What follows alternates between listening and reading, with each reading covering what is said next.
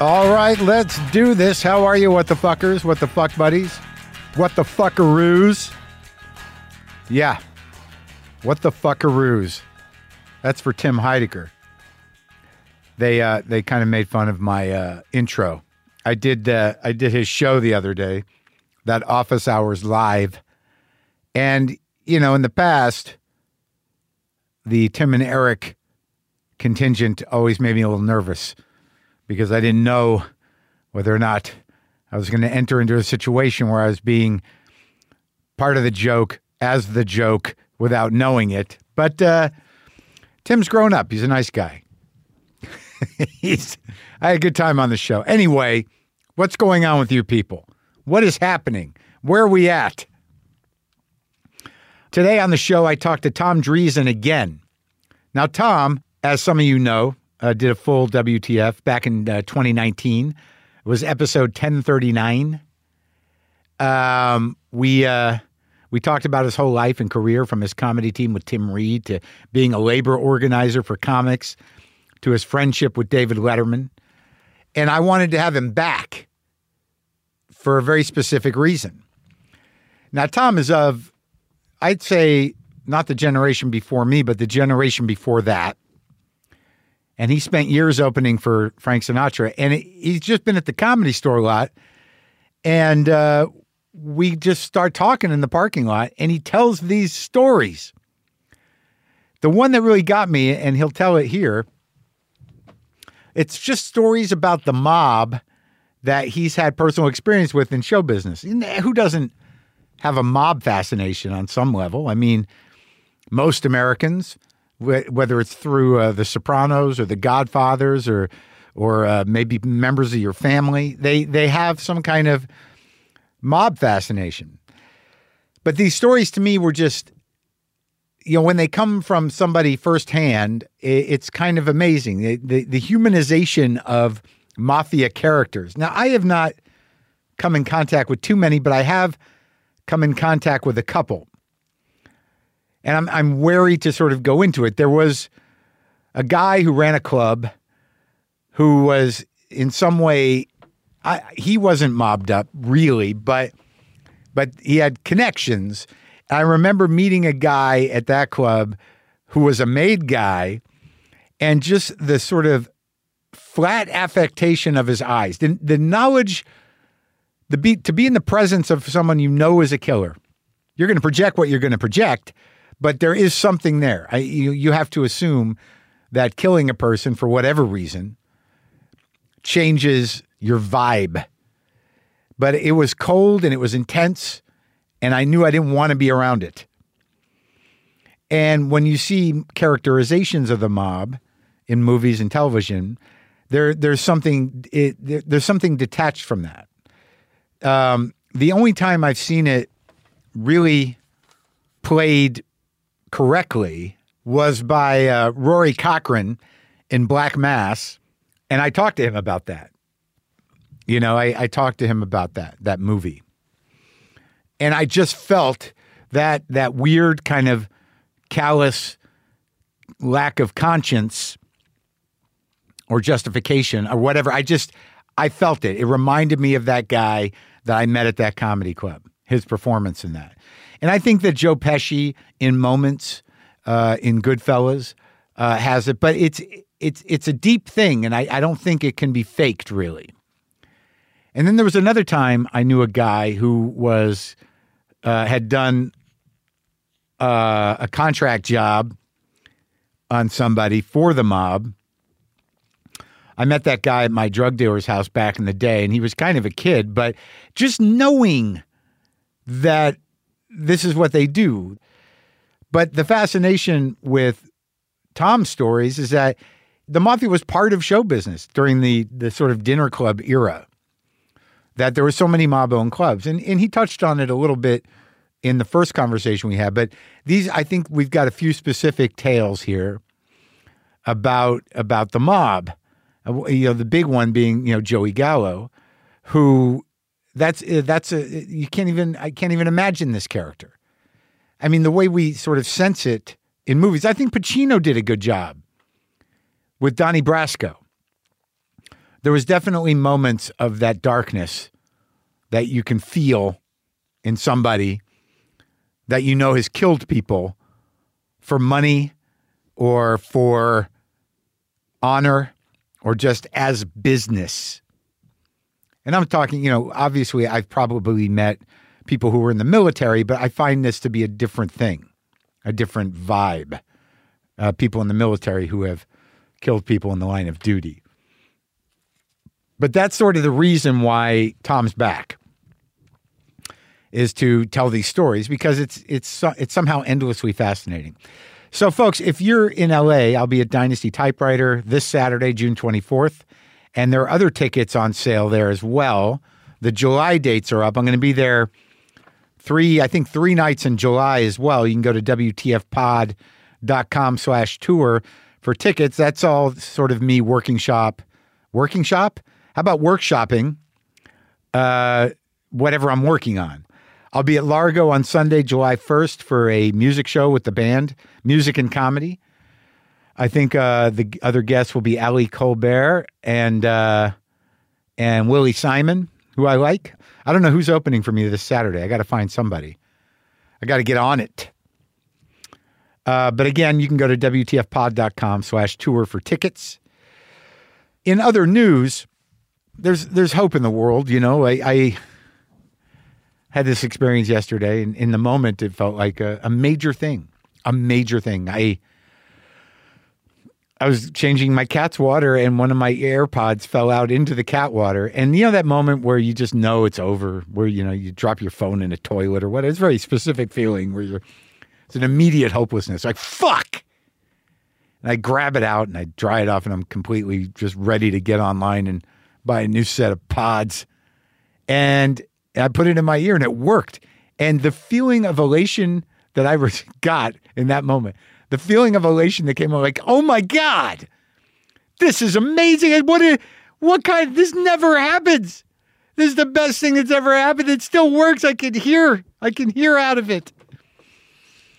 Uh, it was just a, an amazing, like I felt like the luckiest guy in the world. I like everything's turning around, man. Turns out that AirPod Pros are pretty waterproof. But nonetheless, you can't take that feeling away from me. It happened, man. It happened. Um, Tom Dreesen, uh, he put out a book since the last time he was on called Still Standing My Journey from Streets and Saloons to the Stage and Sinatra. You can get it wherever you get books. I really enjoy talking to Tom. I'm glad he did this. So, this is me and Dreesen uh, talking about, I think, primarily uh, mob stories, show business stuff.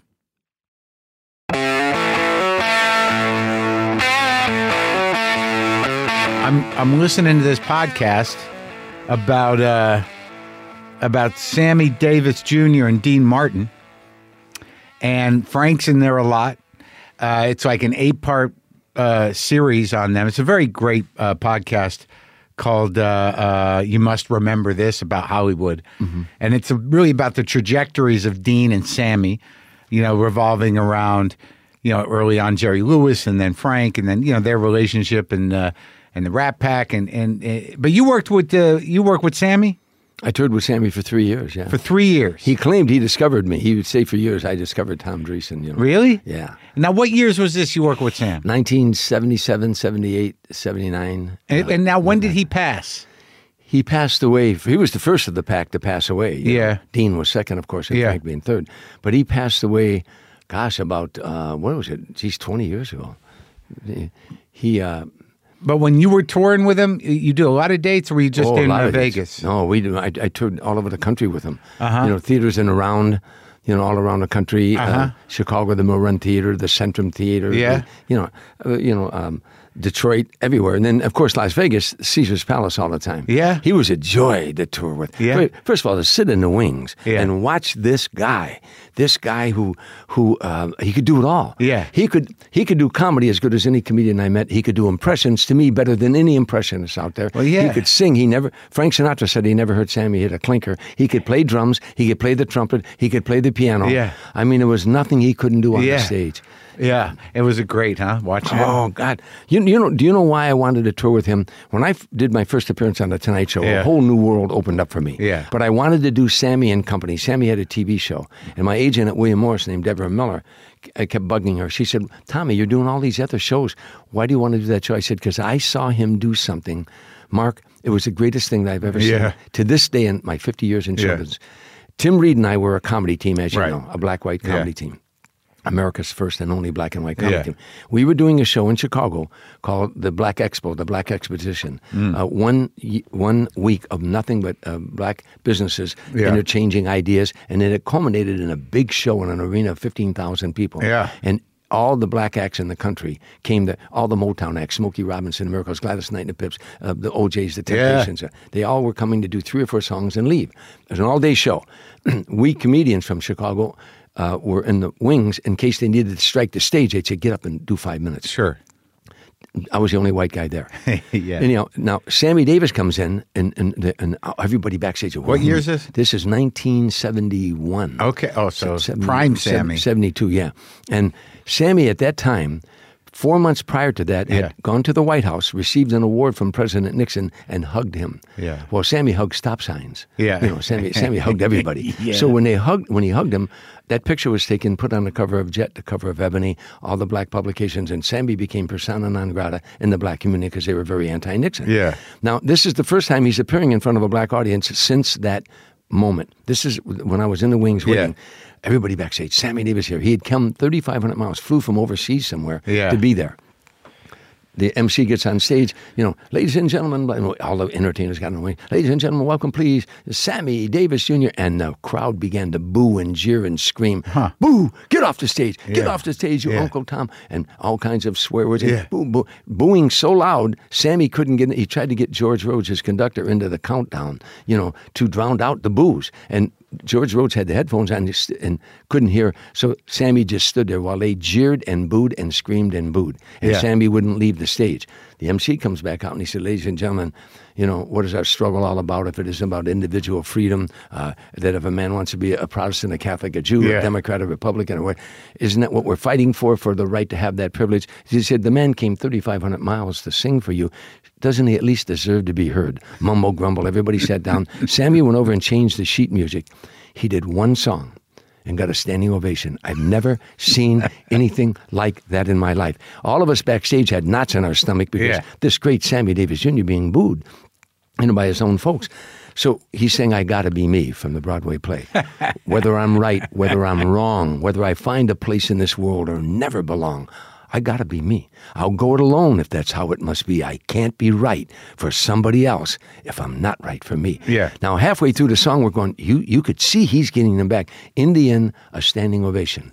I, I, it was like, we still don't believe your politics, but that was pretty damn special, pal. well, yeah. I mean, it, To this day, I've never seen a greater performance. Uh, in my 52 years in showbiz, I never, I've seen people take a tough crowd. And, and get them back by the end of the show. I've seen people, you know, on a bad Yeah, night. on a- sure. I've never seen anybody take a hostile audience and in one song get a standing ovation. That's the greatest performance. Well, I think it's a good uh, example of how you know people get up in their head. They don't really realize, you know, when you see a picture, you get a community meeting going, people start saying shit. But like when the when the talent's right in front of you, when you when you stand in front of the guy Mm. after talking all your shit, and you got to reckon with that guy, Yeah. is different, right? yeah, yeah, Because what they realize in that moment is how much they love Sammy Davis. yeah. Not you know not what he did or what they heard or what they were told to do. Just that like holy shit. Yeah. This guy's Sammy Davis Jr. You know, he went on stage when he was two and a half years old. You know, his I know dad. he's like a vaudeville act, but he was stuck with his dad forever. well, his dad and his dad told me the story. We called him Daddy Sam. He toured with us for a little while. Really? So he was back in the picture, or he was just hanging around? He was hanging around. Ah. Yeah, he, but he told What me What was the name of that trio? The Will Mastin trio. Yeah. And Will Mastin was supposedly Sammy's uncle, but he wasn't bi- biologically, but Yeah. he called him his Uncle Will. Sure. And and what And they were a vaudeville act early on. Him and his dad. well, before Sammy, it was Sammy's dad and Will Mastin, a dance act. And, Right, you know, yeah. and they did all these great dance routines. Yeah. routines. Sammy, when he was a little boy, his father got custody of him. Yeah.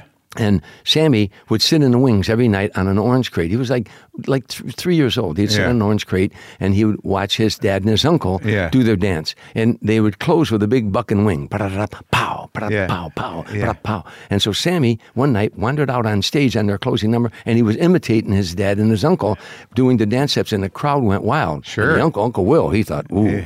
We got something here. Yeah. And there was child labor laws in those days, so Sammy could only do like one show evening. So each night they would let Sammy wander out on stage and do this little closing thing with him. Finally, the stagehands built Sammy a rocking chair hmm. so he could sit. One night, his dad tells me a story. He said one night Sammy was in the rocking chair and fell asleep, and now they were closing with their big buck and wing, and S- Sammy was sleeping. So his dad. They finished their routine. His dad scooped him up and was taking him back to the hotel. Yeah. and they used to put him in a drawer.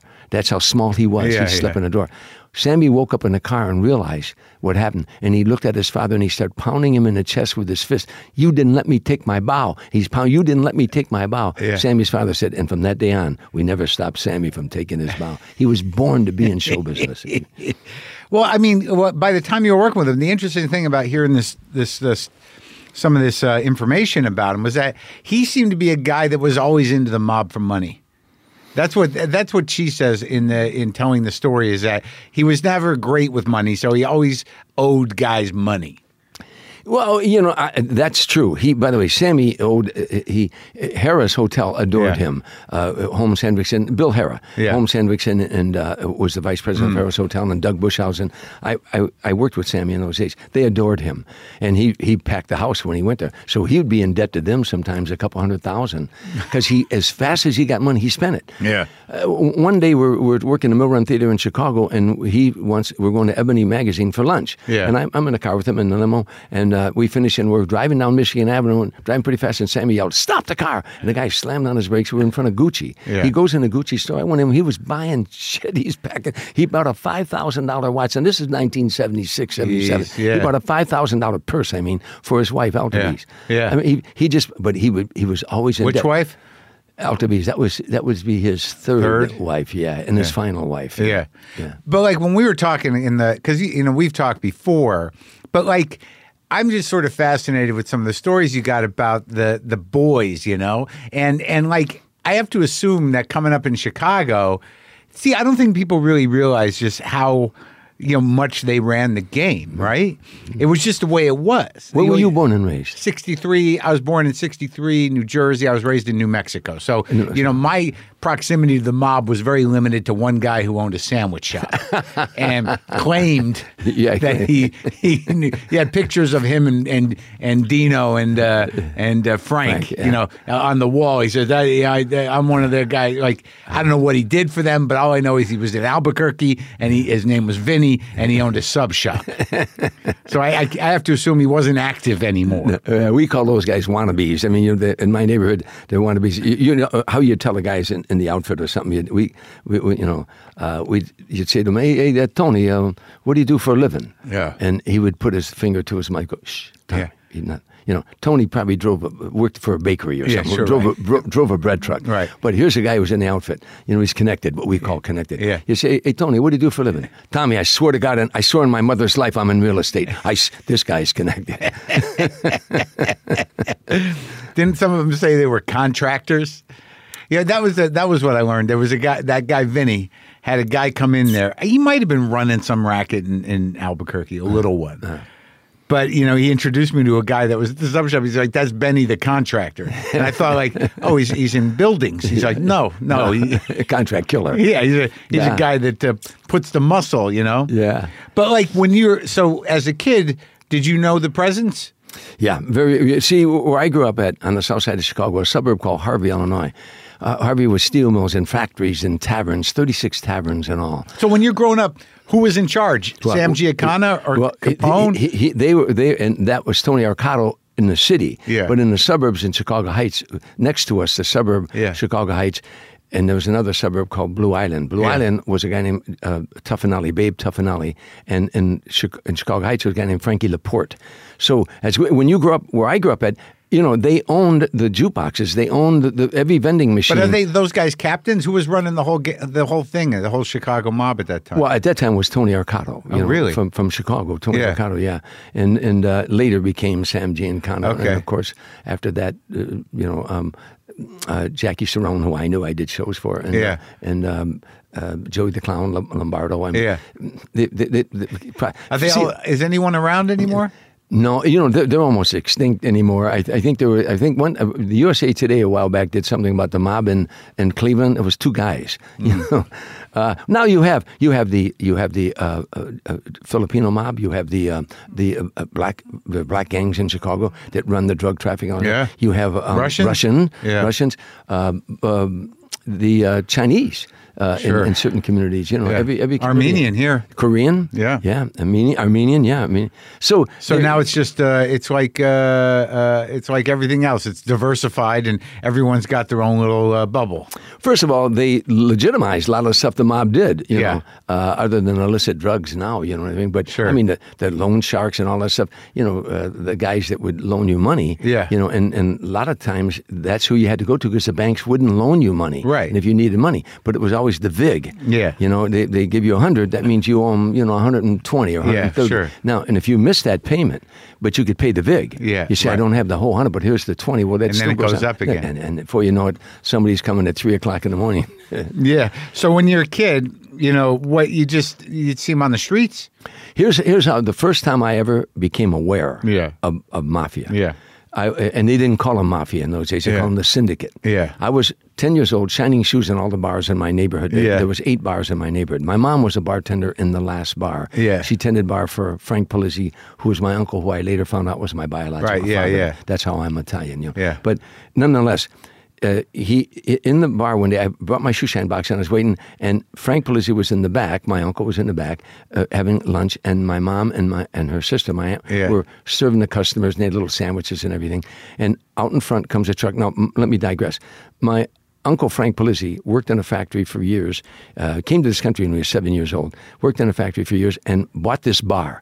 But he also bought a '78 record player, a Wurlitzer old Yeah. jukebox that he paid hundred dollars for, and it was his jukebox. Yeah. Well, the, the syndicate they put jukeboxes and, and pinball machines and all that stuff in all the bars Yeah. in that whole area, on the south side. So he's got this here, but he's open for a few weeks. Out in front, when he's in the back having lunch, a truck comes up and they have this beautiful jukebox. Two big guys wheel it down on a two wheeler. They bring it inside, Yeah. and they s- said, "Mrs. Polizzi, sign here." She said, "Well, what is this?" He said, "For the jukebox." She said, "We have a jukebox." She said, "No, no." No, we supply the jukeboxes. She said, "Wait, you know, my, my aunt was real shy." She goes and gets Frank Polizzi, who was a tough, took no Yeah. shit from Yeah. nobody kind of guy. He really Yeah. was. A, he wasn't much bigger than me. Yeah. And he was a tough guy. I saw him throw Teamsters out of that bar two at a time. He, you know, he just was a tough guy. Yeah. So he comes out and he said, "What is it, fellas?" I remember he's wiping off his mouth with a. What Yeah. is it, fellas? They said, "Mr. Polizzi, sign here for." The, he said, "I got a jukebox over there." They said, "No, no, no. Mr. Tuffanelli sent the jukebox over. We supply all the." Bars with the jukebox in restaurants with jukebox. He said, "Get it out of here. I already got a jukebox." They said, "Mr. Polizzi, we're going to leave it here. We don't want any problem." He said, "Get it out of here," and they wouldn't. He put it on a two wheeler. Mark, I'm not lying. Yeah. He wheeled it outside and dumped it on the sidewalk. It broke. Yeah. Now they went, oh boy. About a half an hour later, you hear out in front, out comes three guys, including this guy, Babe Tuffinelli. They come in the bar. Yeah. My Yeah. uncle comes around the bar, and they're getting his face, and they're going toe to toe. You know, and you don't do you broke my jukebox. He said, I told your goons to get it out of here. I told them twice to get it. Now they're going back and forth, and he's and so they're talking like half Sicilian and Yeah. half, you know. And but he's basically told them, you know, look, I'm Italian. Go, you know, go to the Metagans. You know, by the way, that's an expression Italians use. Metagan. It's Yeah. not a derogatory term. Yeah. They couldn't say American. Yeah. So the old Italians with accent, they'd say Metagan. He's a Yeah, Metagan. yeah. So he said, go to the Metagans. You know, and muscle them. Don't muscle me. And finally, Tuffanelli said, I'll tell you what I'm going to do. You keep your jukebox in here.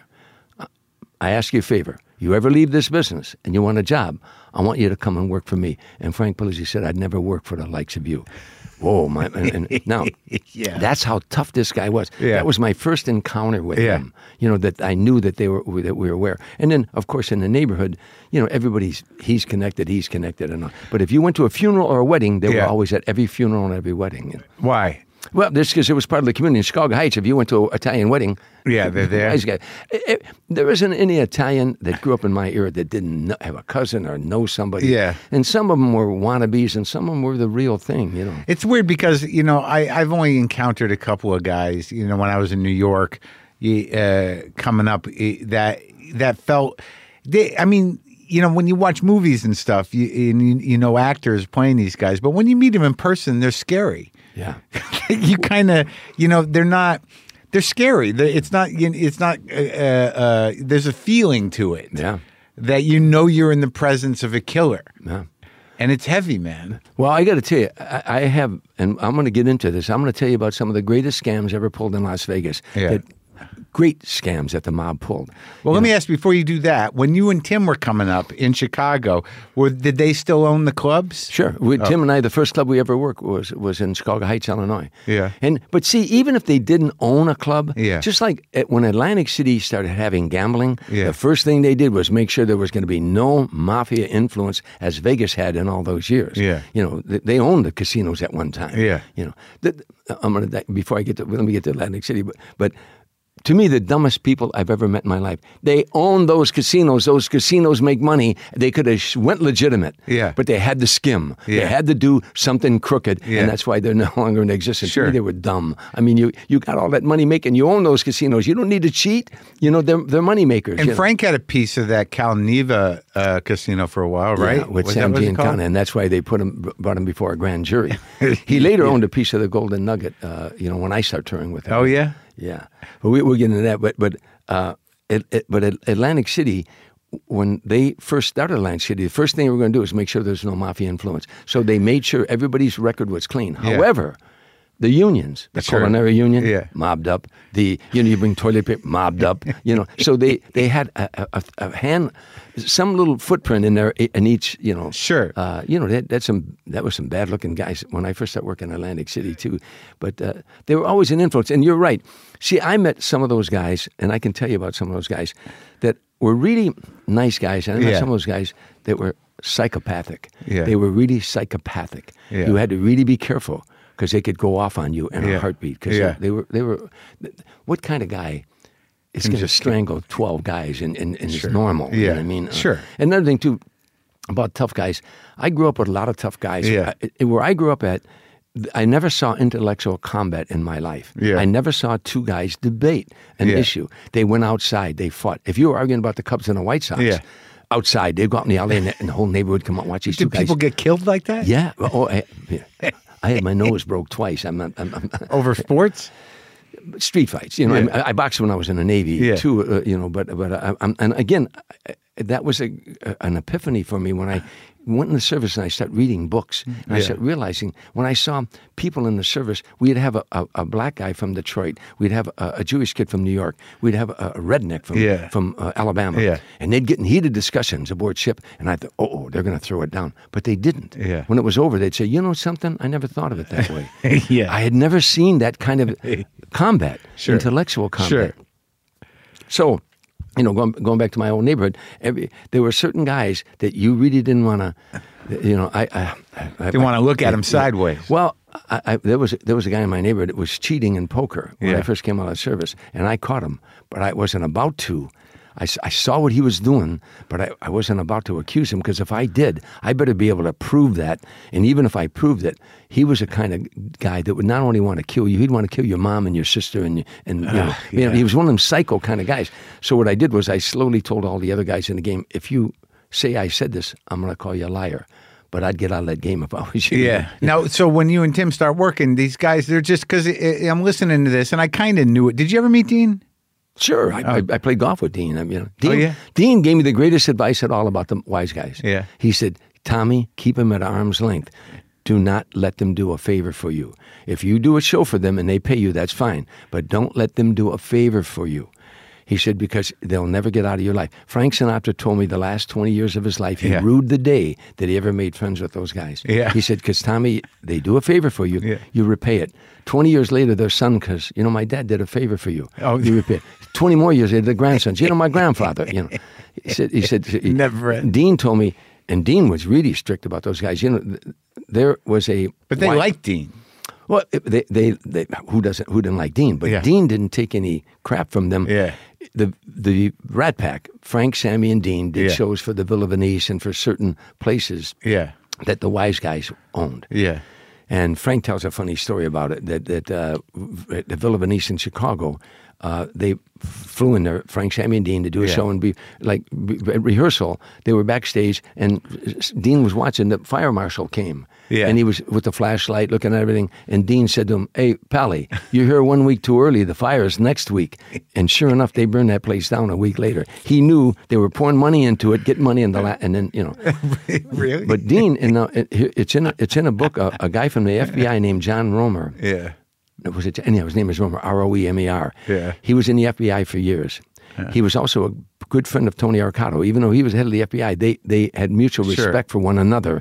But but and they would communicate. Yeah. But you know, Roemer wrote years later about a wiretap they had when when John Kennedy got elected. Sam Giancana, and this is in his book, Roemer's book. Sam Giancana called Johnny Rosselli from uh, my, Florida, the head of the mob down there. Yeah. He said we finally got to connect in the White House. Yeah. And he said, you know, we can go there for favors. And Rosselli said that. And Giancana said, no, the canary is going to be, that was the, the code word for Frank. Yeah. The canary is going to um, represent us. Yeah. Time goes by, and in, in the meantime, there was another show. Johnny Rosselli's in a place where Dean and Frank and Sam, they're all having something to eat afterward. And Johnny Rosselli reached over Dean's shoulder to grab some of his shrimp. Yeah. And Dean slapped his hand and said, I don't like people messing up with my food when I'm eating. Dean boxed when he was in, a, in, Yeah. in the service, uh, I mean, in, in childhood Yeah. in Steubenville, Ohio. He boxed under the name of Kid Crescetti. Yeah. He could. He had big hands. He, he could fight. He, Yeah.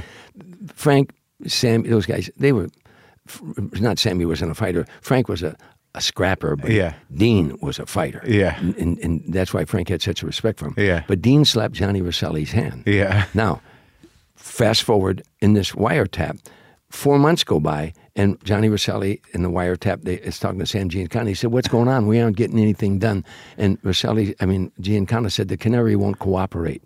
Meaning Frank won't. Yeah. So he came to Frank. Frank said, "I'm not going there with, with anyhow." So he said the canary won't cooperate, and and um, uh, Rosselli said, "Then let's whack the motherfucker. Let's whack him." Yeah. He said, "And let's whack that son of a bitch, uh, Martin, because I don't, I don't like him." He said, "I'd "Like to break his fucking jaw." He said, he, "You know, he shows no respect to Yeah. me. You know, I would have loved to say, Rosselli, if you go out in the alley with Dean alone, I'd love to see that fight. You know, but Yeah. But, it, but isn't kind of interesting to me though, because I realize this listening to it is that you know they didn't really love showbiz guys. They just knew that they could make money off. Of oh, of, uh, of tons of money. Yeah, but like you know, in terms of like as men, they didn't give a fuck about them. Yeah, I, I think. Let me tell you, I, I, what Sam Giancana said when they said let's whack Frank Sinatra. He said, you know. Um, I, I love his music. Yeah. you know, he, he, they they were fans of his music. Sure. but if they could use you, here I'll give you the greatest scam. Yeah, that the mob pulled off for years and years and years in Las Vegas. Yeah. This is almost genius. Here's what they do. Yeah. Say, no matter who the star was, it, it, it- you know, the singers. Mind you, in Las Vegas in those days, there's like a mile on one side of the strip and a mile back on the other side. Yeah. Every single hotel had a singer, comic, singer, comic, comic, yeah. singer. Some big, some not so big. Yeah. It's what uh, uh, Cooper, uh, uh, Pat what- Cooper? Pat Cooper. Yeah. He said, uh, I was on a podcast once with him. He said, you know, Sinatra's a star. I'm a name. So the difference between stars and names are the two sides of the street. I'll tell you how big Sinatra was. He sold out Caesar's Palace two shows a night for 14 straight days in a row. And you know what the marquee said? What? He's here. yeah, yeah. It didn't say Frank. It did, Yeah. If you get one name up there, Yeah. you, you were a big deal. But Sure, but there was a lot of guys doing the thing. but the reason was that why Frank was so popular there, the high rollers, the players, so the, the, Frank Sinatra. If I you give me 500 Frank Sinatra fans, you can have 20,000 Tom Jones fans or Engelbert Humperdinck fans because Frank's people were they were gamblers. Yeah. they Jewish, Italian, Irish, Yeah. Chinese, Sinatra fans all over the world. They had million dollar credit lines, two million dollar credit lines. Whenever Frank Sinatra was in Las Vegas, the drop in the pit was enormous. Yeah. that was the. That, in those days, when the wise guys owned the hotels, Yeah. the first thing they said in the morning, "What was the drop last night? Yeah. how much money was gambled?" Is it with that terminology? Sure. What was the drop?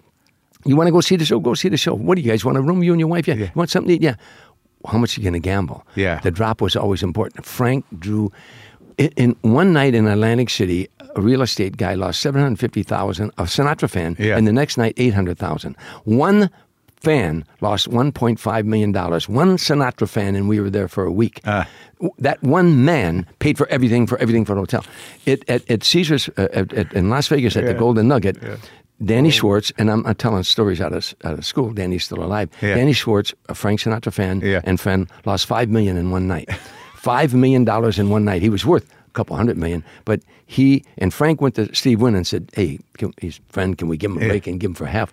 And Danny, to his credit, said, "No, I lost it, and I'll pay." He paid half in stock and half in cash. Yeah. This is how Sinatra was powerful to those guys. You know, the drop in the pit was an enormous Yeah, one. yeah. Not only his hotel, where Frank sold out, the hotels around him sold out. Yeah. You know, when Frank went to, to the Golden Nugget in Atlantic City, in, Yeah. in, in uh, Las Vegas, Yeah. that's downtown. Yeah. He stayed there two years. I was performing with him then. When he came back to the strip, all the other hotels put big signs up. He's back. Yeah. You know, oh, just even though he wasn't there. because they got the overflow, you know, uh, you know. So that's how powerful he was. Holy Yeah. shit. I forgot where I was. I was going with that. Well, you're uh, going to tell us about the scam. Oh yeah, here's Yeah. the greatest scam that Yeah. the that the mob ever pulled. It's, it's classy. They would go find a singer. It Yeah. could be you know anybody. You know, Yeah. I, I shouldn't say names because I don't want to impl- implicate But people. you know people who were who did it. Well, yeah, they, they Sure. pulled a scam off on, on singers all Yeah, the time. yeah. They they would go to a singer, and they could do it on a comedian as well. But if Go if- backstage? if- they, they, what they would do, they would give the maitre d' five hundred dollars. I want to meet this big singer, right? Now these are just uh, low-level mobsters. No, They could. They were. They were mobsters from the, like the head of the guy in Connecticut. Yeah. The head of the guy in Boston. Okay. The head of the guy in Chicago. Yeah, sure. The head of the guy in all over the country. Yeah. But they would duke the maitre d. I got my mom here. Yeah. She's a big fan of his. The singer. Yeah. The maitre d would go backstage and Yeah. say, "Hey, Big Tony from Yeah. from uh, Hartford, Connecticut. Yeah, big Tony. sure. He's a pretty big guy. Yeah. He's a big fan. His wife, Mama's a big fan. Yeah. They just want to meet you. And so you'd let him backstage. And sure enough, the guy was real nice. He'd bring his mother back there, a couple guys with him, take pictures. Thank you very much. And, and, and they'd leave. Yeah. You- you're ver- thank you for being kind to my mother. Next day, a dozen roses in the dressing room from Big Tony from Hartford or wherever. yeah. Okay. Now, uh, thank you very much for being kind to my mom. You, you worked in Vegas every four months. So four months later, this singer is back in Vegas, and now Big Tony's there again. Yeah. And he sends a note backstage. The maitre d again gets another five hundred, goes back Yeah. and tells him Big Tony's in town. And Yeah. oh yeah, I remember him. A nice guy. He sent me the flowers. They come backstage and they got a couple guys with them and a knockdown, take your breath away, gorgeous young girl named Yeah. Carmela or whatever. Sure, yeah. She's smoking, smoking hot. Yeah. So she they meet the backstage. Everybody's real nice. And before they leave, the big guy says, "Hey, thanks for being kind to my people again. Yeah. My mom still loves you. By the way, Carmela thinks you're pretty." You're pretty hot. Yeah. Well, Carmela's with Vinny. Is no, no. She's she's along. Yeah. Next thing you know, Carmela's with the singer. Yeah. And they spend the weekend together and everything. And now they go back and they exchange numbers and Yeah. everything. Two months later, Carmela gets a hold of him. She said, I'm in terrible trouble. I lied to you. I'm not 22. I'm 17 and I'm pregnant. Wow. I'm married. I got kids. I've got, I, I know. I didn't know what to do. And I, now he hangs up. Now, if luck is with the wise guys, Yeah. he calls the wise guy. Yeah. If he doesn't call the wise guy, the wise guy calls him. Yeah. Said, hey, what's this I hear about Carmela and you? And you know, oh well, uh, you know, uh, you know, she, you know, I didn't know she was. He said, hey, don't worry about it. You took care of my family. Now, Big Tony, you took care of my family. Don't you worry about Yeah. it. I don't want anything to happen. Nothing's going to happen to her. You were nice to me. The favor, Yeah. believe me, you're He'll out. take care of don't it? worry. Don't worry about Yeah, it. yeah. Now, about six months go by, and they get a hold of him. Yeah. Hey, listen, you know where I told you I'm from Connecticut? The Catholic Church, we're doing a big charity, and we're trying to raise money for the orphans. Yeah. If you'd come here and sing, you know, are you kidding me? This guy saved your marriage. You- Yeah. You, the singer goes there.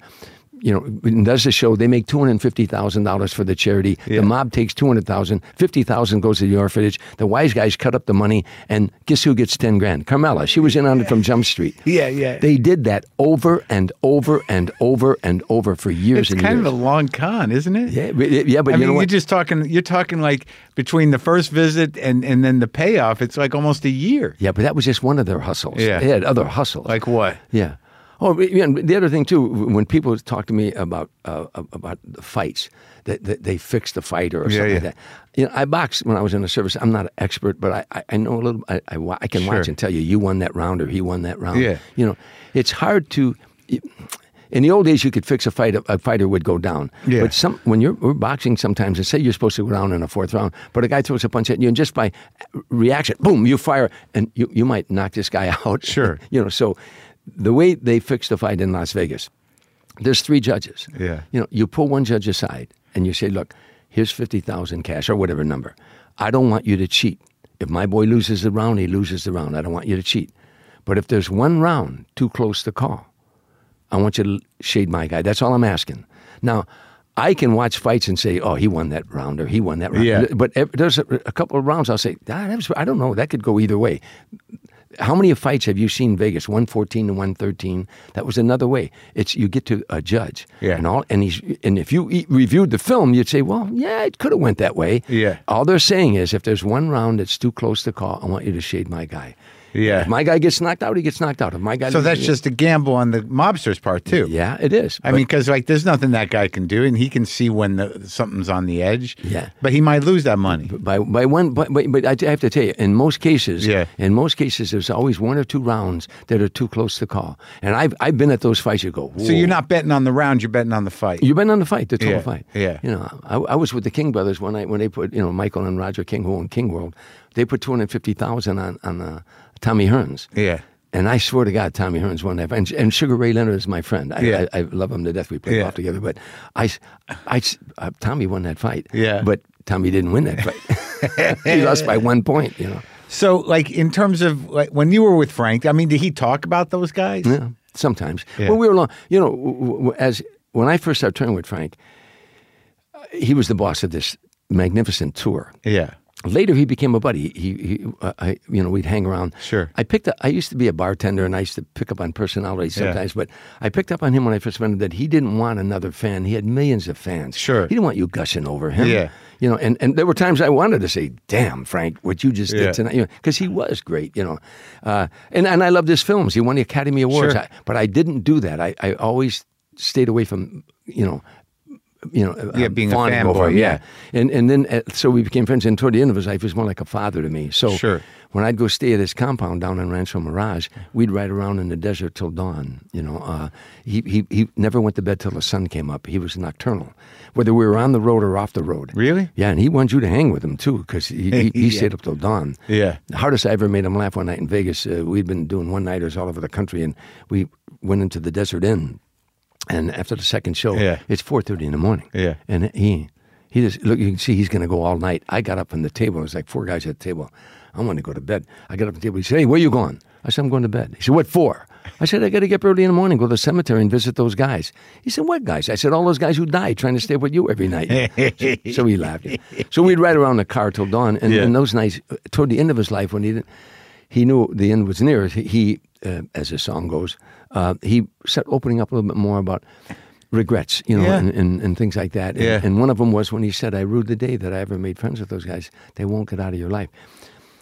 Twenty years. That was with the deal he made with Giancana in the in in the White House. So what you talked yeah, about yeah, before. Yeah. That, that was that was Because he knew those guys and they knew him, but then he wanted to be close to Kennedy, and he realized the way to do that was to be the middleman. Well, they came to him. Joe Kennedy came to him Yeah. when when John Kennedy was running. Joe Kennedy was an astute astute politician. Yeah. And all he ever wanted was one of his sons to become president of the United States. He wanted his first son who got killed in World War II. Yeah. And he came to Frank. He, he called Frank to a meeting, and he told Frank, he said, "My boy can't win. My son can't win." He he knew that they couldn't win West Virginia. It was ninety five percent Protestant. They were never going to vote for a Catholic. But then they get those guys, the, those mobsters, to buy out the local politicians. That's what he, he said, and we can't win Illinois. Yeah. He said the downstate Republicans are going to beat us. We can't. Re-. He said, you know the guys who can go to them. He said, I know them too, but I can't go to them. What they don't know about the Kennedys, what most people do now, you know, they were bootleggers in the early, Sure. earlier days, and they what they did is they, they worked and went legitimate and put everybody in legitimate businesses. Yeah. You know, so the Irish mob was a pretty tough mob at one time in, in the country before the Italian mob in New York. in the, in Chicago, Yeah. and everywhere. Yeah, Yeah. Chicago. The Irish mob was the they were the big guys. You know, that's what the Saint Valentine's Day massacre. Well, I didn't realize that, that that Joe Kennedy's bootlegging business is what made Seagram's Yeah. all the money. Yeah. because it was legal in Canada, so he was running that shit down from. And the old man, uh, what was the what was the guy's name? Uh, Bronfman. Was it Edgar Bronfman, the head of Seagram's, and that that they they're the ones that made that guy rich. Yeah. So that's so what they said to Frank when he said, "Frank, you know those." He said, "I can't go to those guys, but you can." Yeah. Giancana, those guys in Yeah. So what happened was uh, they convinced the the unions in West Virginia to a lot of contacts Yeah. that Kennedy was the guy to vote for, that he was going to be uh, you know pro Hoffa and pro union and everything, and pro the union. And then they and down they also went to Chicago where. You know the old joke is you know um, ten thousand dead people voted in Chicago or something. Yeah, like yeah, that. yeah. I used to say if, if if you want to campaign in Chicago and run for office, don't go to the corner taverns. Go to the cemeteries. That's where the votes are. You know, all that stuff. Yeah, yeah. yeah. But anyhow, so now Kennedy wins the election because and he won that last state in Illinois swung that election. You know. Yeah. And so anyhow, the the rumor always is is that it, that it was a rigged thing. Now, meantime, you know, Frank then. John Kennedy is going to come and stay at his compound in Rancho Mirage, where I used to stay. So this is before my time, of course. Well, he doesn't go right. He at the last minute. At the Frank spent 1.3 million at that time, like setting up like a heliport building, building Yeah, yeah, compound, yeah. because the president of the United States was coming. He told his mother, Yeah. he said, "Ma, you and your dad, came, you and dad came to this country from the old country, Yeah. and in one generation, the president of the United States Yeah. is going to stay with our home." Anyhow. A couple like a week before, Peter Lawford comes to him and says, "You know, Jack can't come here, and be here. Bobby says he can't come here. And Frank said, Why? What are you talking about? He said, Because Bobby said, Because you know those people. Yeah. And Frank said, Those people. Uh-huh. Those people his dad sent me to because I know those people. Yeah. You know, and, and, he, and he, he really got really mad. And, and uh, you know, it was a real tough time for him. He loved Jack Kennedy, but he was a little bit different about Bobby.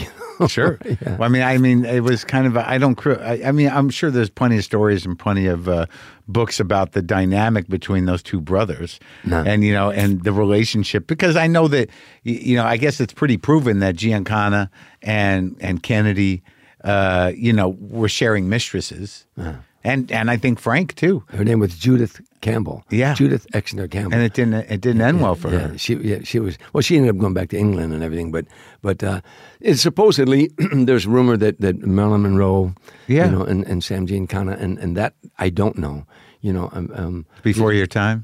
yeah, before my time, I heard people talk about it, but if I didn't see it, then I you know I can only go what people tell me happened, you know. Yeah, yeah, yeah, You yeah. know, the- what- people were there, eyewitnesses that were there, you know. Yeah, yeah, yeah. What was uh, what was Frank's bodyguard name? Jilly Rizzo. Jilly. Yeah, you knew that guy real well, Oh right? yeah, he, Jilly had a glass eye. Yeah. he had it knocked out. I think in a fight. He was a tough. He was tough guy from the Bronx. I heard that on this story that Sammy Davis Jr. premiered his glass eye at Ciro's, Yeah. at the comedy store. Yeah, yeah, that's right.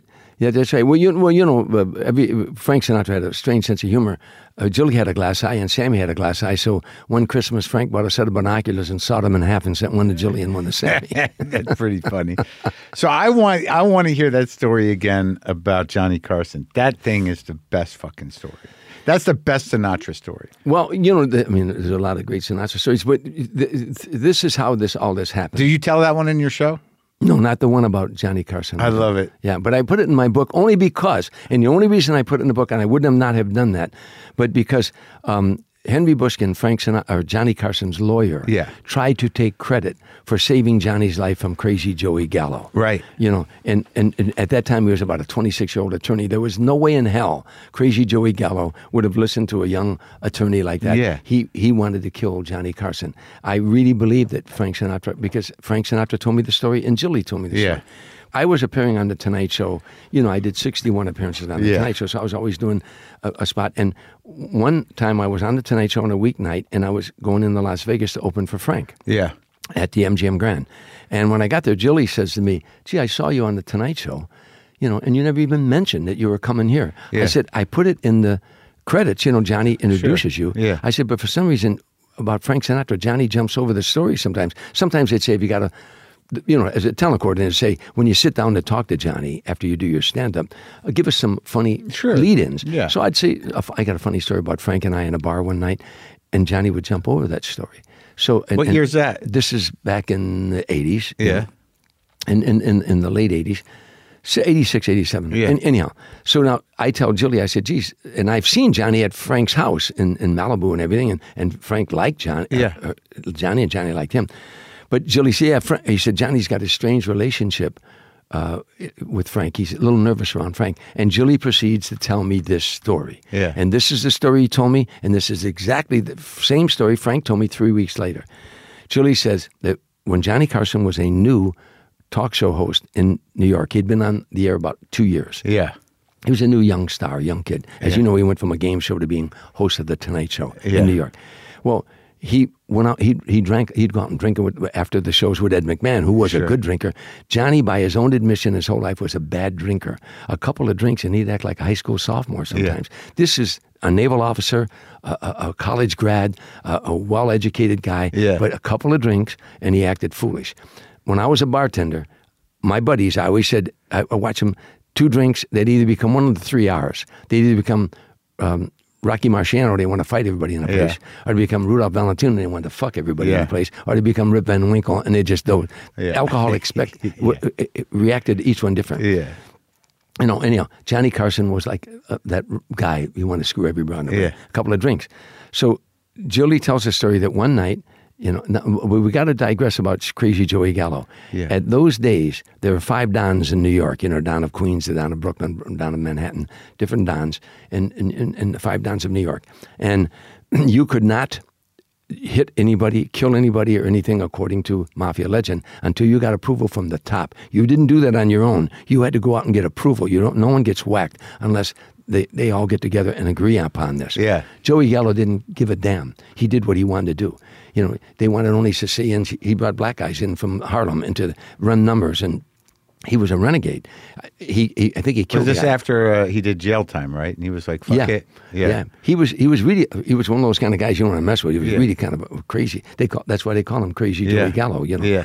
Well, anyhow, What family was he in? Do you know? I I I think what they I think what the, they were saying they were either with um Was it the Gambino? it was either with the Gambino, but he he whatever it was he pulled out from them Oh. and he went on his own and he was doing everything on his own. Yeah, yeah. And it was only a matter of time. Sure. But but again, he was a crazy guy and he hung around with crazy guys. Who, so crazy Joey Gallo comes in in Jilly's bar. Jilly had a bar on West 48th Yeah. Street. And that bar, all the cops and robbers hung out there. The Yeah. FBI would come in there. Yeah. You know the the the uh, heads. That was like Switzerland. That was like you know that was where you go and you know and you, you left the work outside. Well, but there was a lot of lot of you know peeking in on you know the Sure. FBI especially you know. Yeah. But anyhow, long story short, uh, all the celebrities hung out there. It was the place to go. Okay. And Frank went there, of course. Yeah. You know. And so anyhow, this particular night, Crazy Joey Gallo comes in with two girls. Yeah. What we Italians call gumads. You know, Yeah. gumad. If you're married, if you're single and you have a girlfriend. Yeah. She's your girlfriend. But if Yeah. you're married and you have a girlfriend, she's your gumadi. Yeah. And your gumadi is really someone special. Uh-huh. You know, gumadis. You know, they, in Chicago, I used to joke the wise guys had three birthdays, three holidays. Yeah. Guys. Yeah. St. Joseph's birthday, St. Rocco's birthday, and December 23rd. That was Gumadi Christmas Eve. Yeah. Later, I'll tell you the uh, greatest Gumadi joke. you know, But anyhow, he. he He's in. Uh, Joey Gallo comes in with these two two Yeah. and two guys, and he says, to Jilly, I need to use the back room to talk to the guys. And, and Jilly said, Yeah. They go in the back room, and the two girls are at the bar, and they got mini skirts on. Yeah, yeah. It's one in those years, and it's some of that. Anyhow, moments later, Johnny Carson walks in with Ed McMahon, and Johnny's had a lot to drink. Uh-huh. So he sees, and this is the way Jilly told me the story. He sees the girls, and he's walking. People start to recognize Johnny. He puts his fingers in his mouth, shh, shh, and he sneaks up behind the girl, Yeah. and he puts his hand up her dress, Yeah. and she lets out a scream. He puts his hand up her mini skirt, you Yeah. screaming. He's, hey, gotcha. You know, she's screaming and screaming. Yeah. Jilly turns around, and he sees it, and he goes, oh, gee. Jilly jumps over the bar. And he comes up and he grabs Johnny Carson McMahon. And he said to Ed McMahon, "Get him out of here! Get him the fuck out of here Yeah. now!" Yeah. So Ed had the wherewithal to get Johnny out of there. Yeah. Meanwhile, she can't stop screaming. Yeah. The girl can't stop screaming. So Crazy Joey comes out of the funny comes out of the back Yeah. and she's hyperventilating now. Ah, ooh, ah. Yeah. And Joey's, what's wrong? What's wrong? What happened? What happened? And Jilly said, she's going, I, ooh, she, and he smacks her. Joey smacks her and she hits the ground. She goes, Johnny Carson reached up under my dress and grabbed me. He went out the door and Joey Gallo goes crazy. He looks at the two guys. Says, Go find him. Go find him right now. Go, go find him. Beat his fucking brains in. Cut his cock off and stick it in his mouth. Hear what I'm saying? Stick it in his mouth, that son of a bitch. And then they run out the door. He turns on Jilly. You son of a bitch. You let this Madagan, you know, you let this guy with my guma. And Jilly said, Joey, I, I, I didn't know. I mean, I, I'm, I'm behind the bar. I'm working. I mean, Yeah. I didn't know. And, and he's, he's pacing and he's going back and forth. And these guys come in and, and they're all full of sweat. They couldn't find him, and Joey leaves with him. Now, the words all over Manhattan Johnny's a dead man. Yeah. Johnny's dead. The next day, Dave Tebet from NBC was a big guy with NBC for Yeah. years. Comes in and Jilly said he talked to me. He said, "Jilly, it's all over town what happened last night. Yeah. You can you go talk to Joey Gallo for me, for Johnny?" Yeah. And Jilly said, "Me talk to Joey Gallo. The five dons of New York can't talk to him. I'm going to talk to him." He said, "Could you ask Frank?" Jilly, of course, takes it to Frank. Frank had already heard about what was Yeah. going on, and he said, "Dave Tebet wants to know if you'll talk to Crazy Joey Gallo." And Frank says what Jilly said. He said, "Me, the five dons of New York, can't talk to him. I'm going to talk to him. I'm a singer, you know." Anyhow, long story short, it's it's Johnny's coming in with you know, and coming in with security and everything and hiding, and, and like a week goes by, Frank's appearing in New York. Crazy Joey Gallo, and now this is f- Jilly telling me the story, Yeah. and then Frank telling me the same story. Crazy Joey brings his family there uh, to see the show, and had a couple tables, and after the show, brought everybody backstage, Yeah. and Jilly said, and they're all visiting and everything, and Frank signing autographs and taking pictures and everything. And they're leaving, and no one's left in the dressing room but Jilly and Frank and Joey Gallo. And Joey says to Frank, "Thank you for what you did. Thank you for treating my mom so so well." Blah blah blah. And and they said, "and and I love you, Cheech." You know, and in Italian, if, guy's name is Frank, it's Francesco, or they call him Cheech for Yeah. whatever. He said, "I love you, Cheech." And and Frank said, he said, "If you ever need anything, let me know." And Frank said, "There is something now." You'd have to visually see this. Joey Gallo goes up and he's standing right next to Frank's face. He said, "Name it," and he opens his hands up like, "Name it." Yeah. You know, open it. And Frank said, "Johnny Carson," and Joey Gallo's eyes got real, and he grabs Frank's mouth.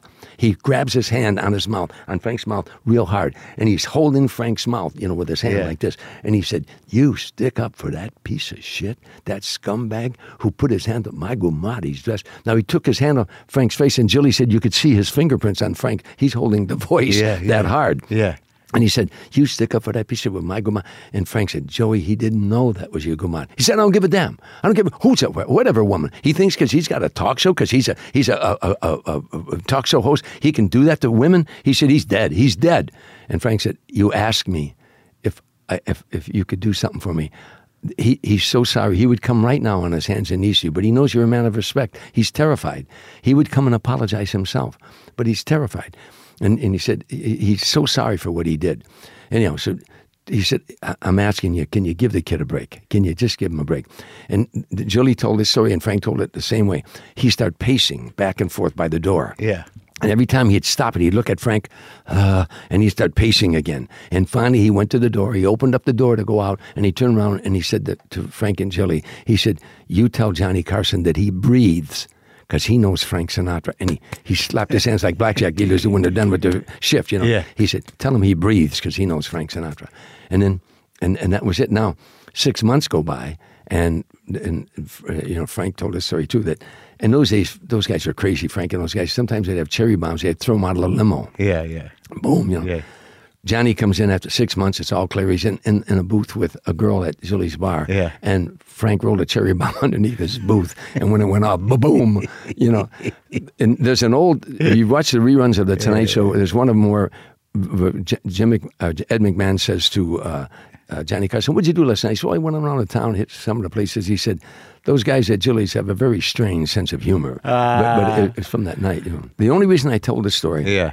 is for Henry Bushkin to Yeah. say, as a young lawyer, he went and resolved this. There, there was an, only Frank Sinatra could have saved Johnny Carson's life. I really believe that. And then, then you think like, but you know, he Frank was on the Tonight Show a lot, but it was always a little weird because Johnny knew that.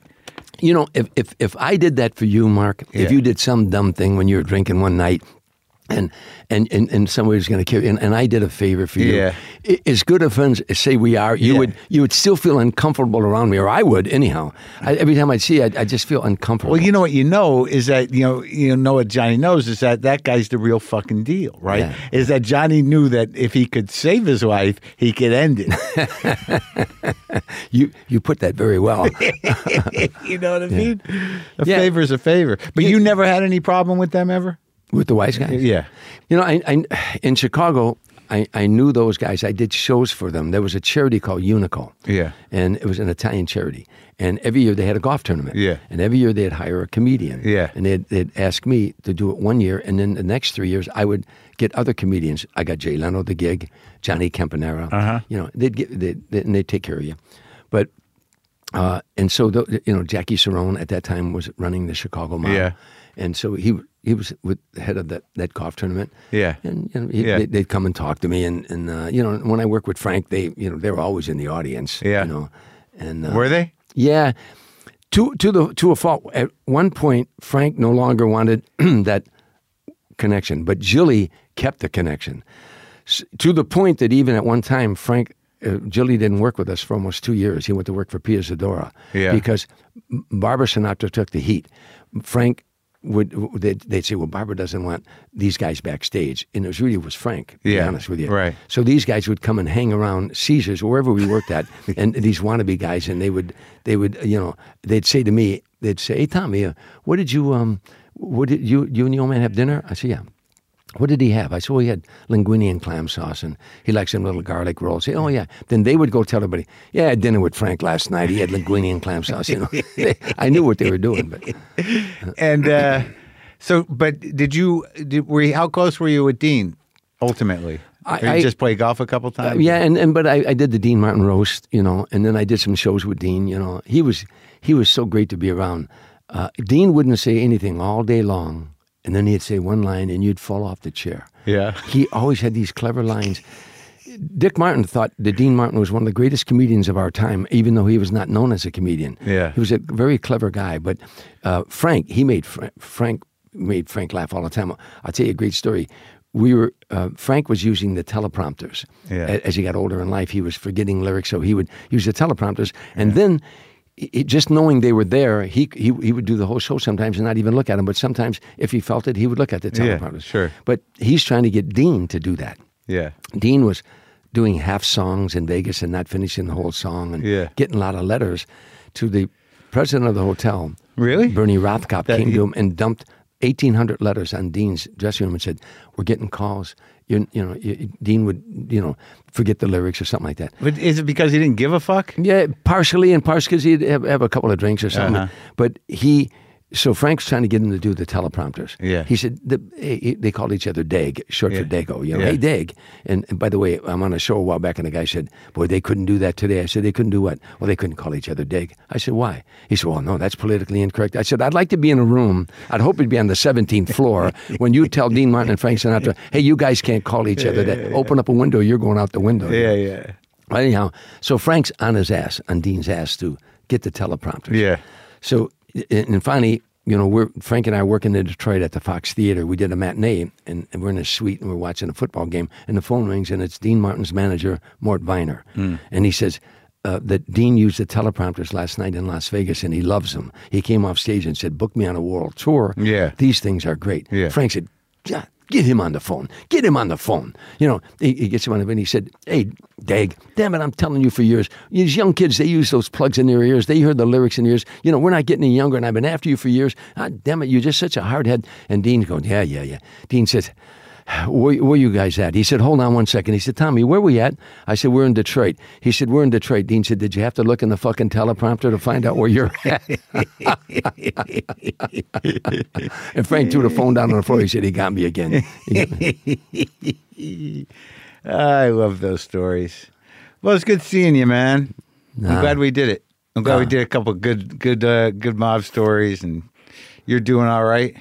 Yeah, I'm doing real good. Yeah, life is really good. I, you know, I, I, I want to point out that I grew up.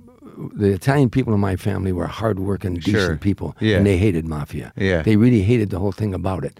You know, the biggest problem was, and we we can close with this: the movie The Godfather glorified Yeah, what they did.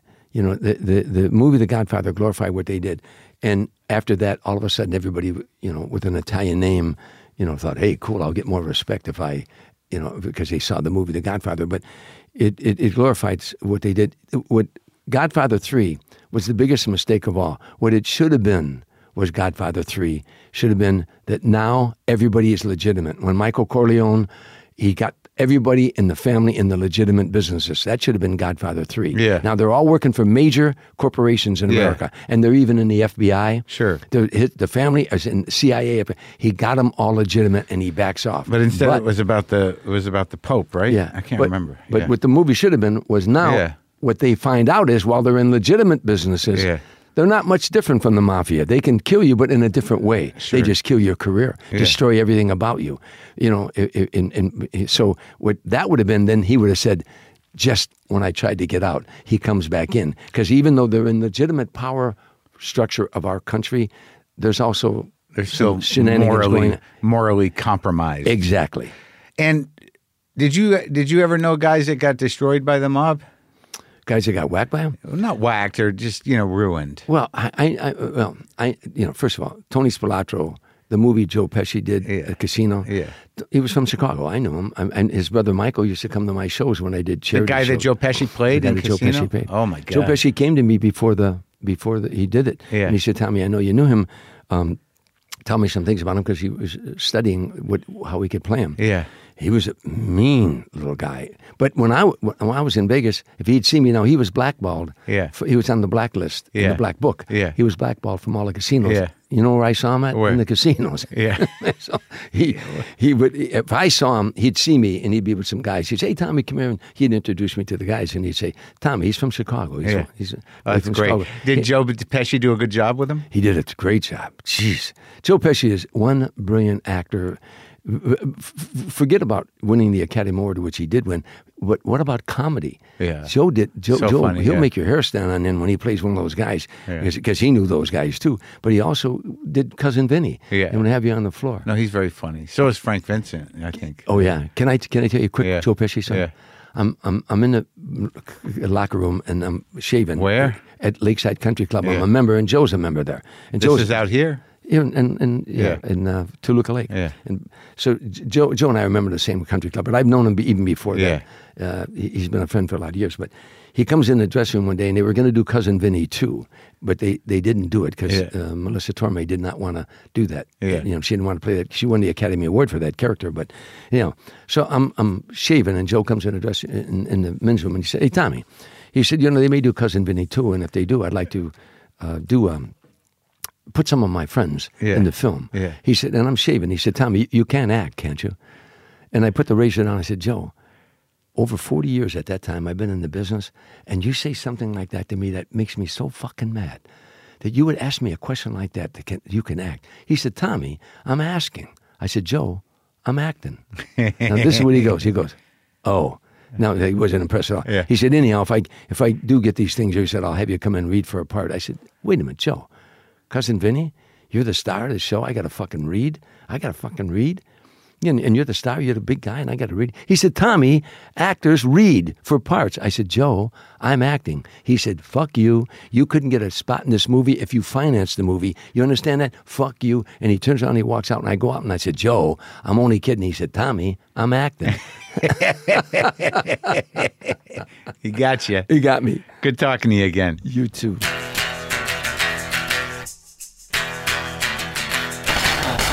Okay, that was uh, Tom. Good stories, right? The book is called Still Standing My Journey from Streets and Saloons to the Stage and Sinatra. You know, Tom's very funny. He's always very complimentary. The first appearance on the show, he always comes up and says, I get more feedback from that than when I did Carson. But anyway, it was nice to talk to Tom. Hang out for a minute, folks. For all you full Maron listeners, I answered a lot of your questions for a new Ask Marc Anything bonus episode that went up this week. Do you have any phobias? It doesn't need to be clinically recognized, just anything that particularly scares you or creeps you out. You know, I don't I don't like being scared by things in the moment, but there's very few things that I'm scared of in a way that is sort of ongoing. I don't like being startled uh, by, you know, wild animals insects, humans. Uh, but that that's not really a phobia. I would say that my longest and sort of pronounced phobia is of water I cannot see the bottom of. Large bodies of water or even smaller bodies of water that are too deep for me to assess. I think I have a, a, a fear of that. I don't love flying. I'm afraid of it, but I've had to to accept and live with that one. I don't. I lo- love the idea of plummeting out of the air. I have a terrible fear of being T-boned in my car. There was an accident that uh, happened in Albuquerque where a drunk driver was barreling down a side street so fast, ran a stop sign, and struck broadsided another car, but drove right through it.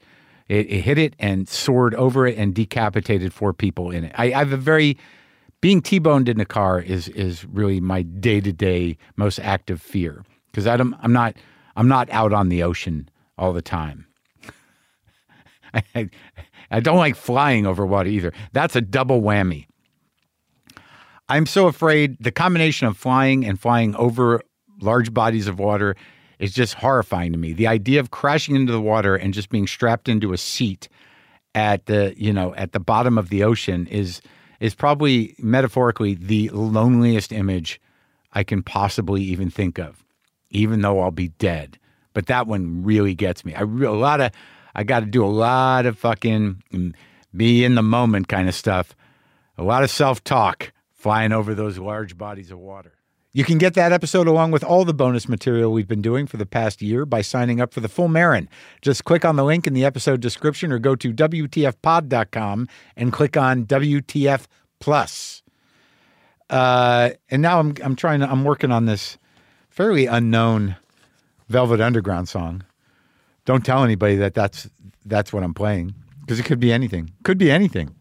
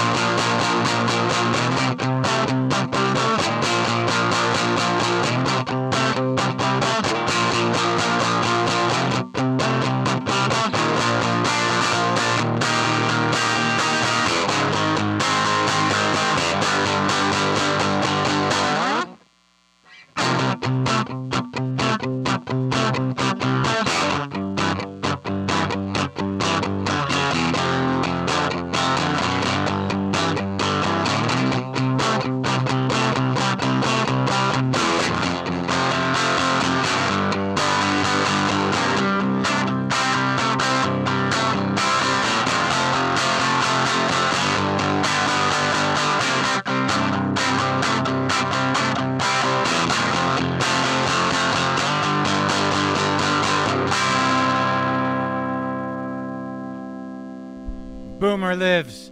Monkey LaFonda. Cat angels everywhere.